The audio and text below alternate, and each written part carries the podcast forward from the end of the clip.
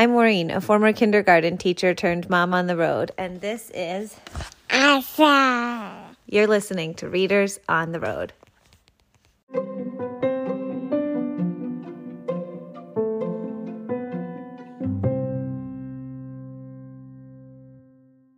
Apple Magnolia.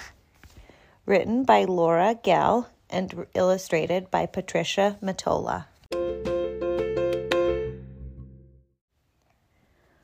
Britta's two favorite trees, Apple and Magnolia, were best friends. Britta couldn't explain how she was so sure about the friendship or how the trees had become best friends in the first place. But deep down in her heart, she knew it was true. Britta visited the trees every day.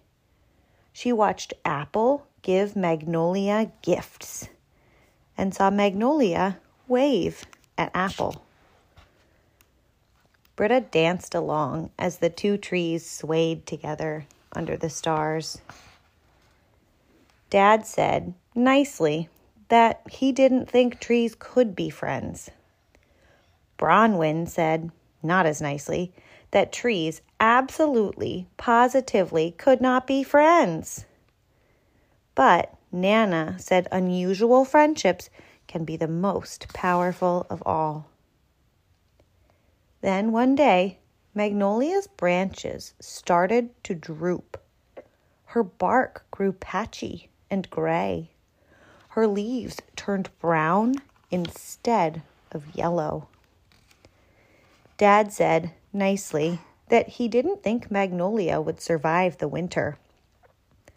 Bronwyn said, not as nicely, that Magnolia absolutely, positively would not survive the winter.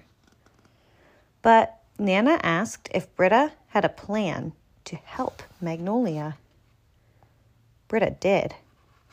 She tied a string with two cups so that Apple could hear Magnolia's sighs and Magnolia could hear Apple's sweet whistling songs.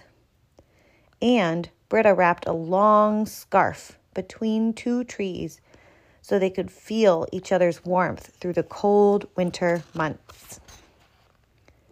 She hung a strand of lights between Magnolia and Apple so that they could see each other, even on moonless nights.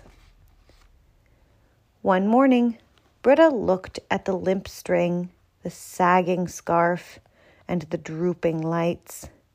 Was it her imagination, or were the two trees closer together than they had been before? Britta measured the distance between Apple and Magnolia. Each morning, she measured again. Dad said, nicely, that he didn't think the trees were growing toward each other. Bronwyn said, not as nicely, that the trees absolutely, positively were not growing toward each other. But Nana helped Britta make a chart. The measurements were definitely getting smaller. And deep down in her heart, Britta felt a seed of hope starting to grow. In the spring, Apple's small pink flowers arrived right on time. Magnolias didn't.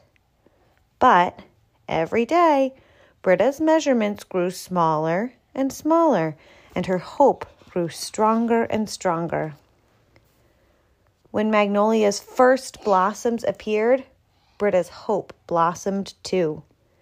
And when hundreds of pink magnolia flowers burst into bloom at last, Britta made pink necklaces for both trees to celebrate. Dad said, nicely, that he didn't think Apple had helped Magnolia survive the winter. Bronwyn said, not as nicely, that Apple absolutely, positively had not helped Magnolia survive the winter. But Nana said unusual friendships can be the most powerful of all.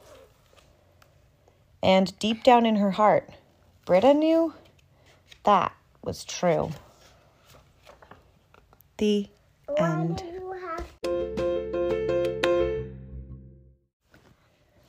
Author's note Trees really can help one another. Trees can send nutrients to each other through a network of fungi in the soil.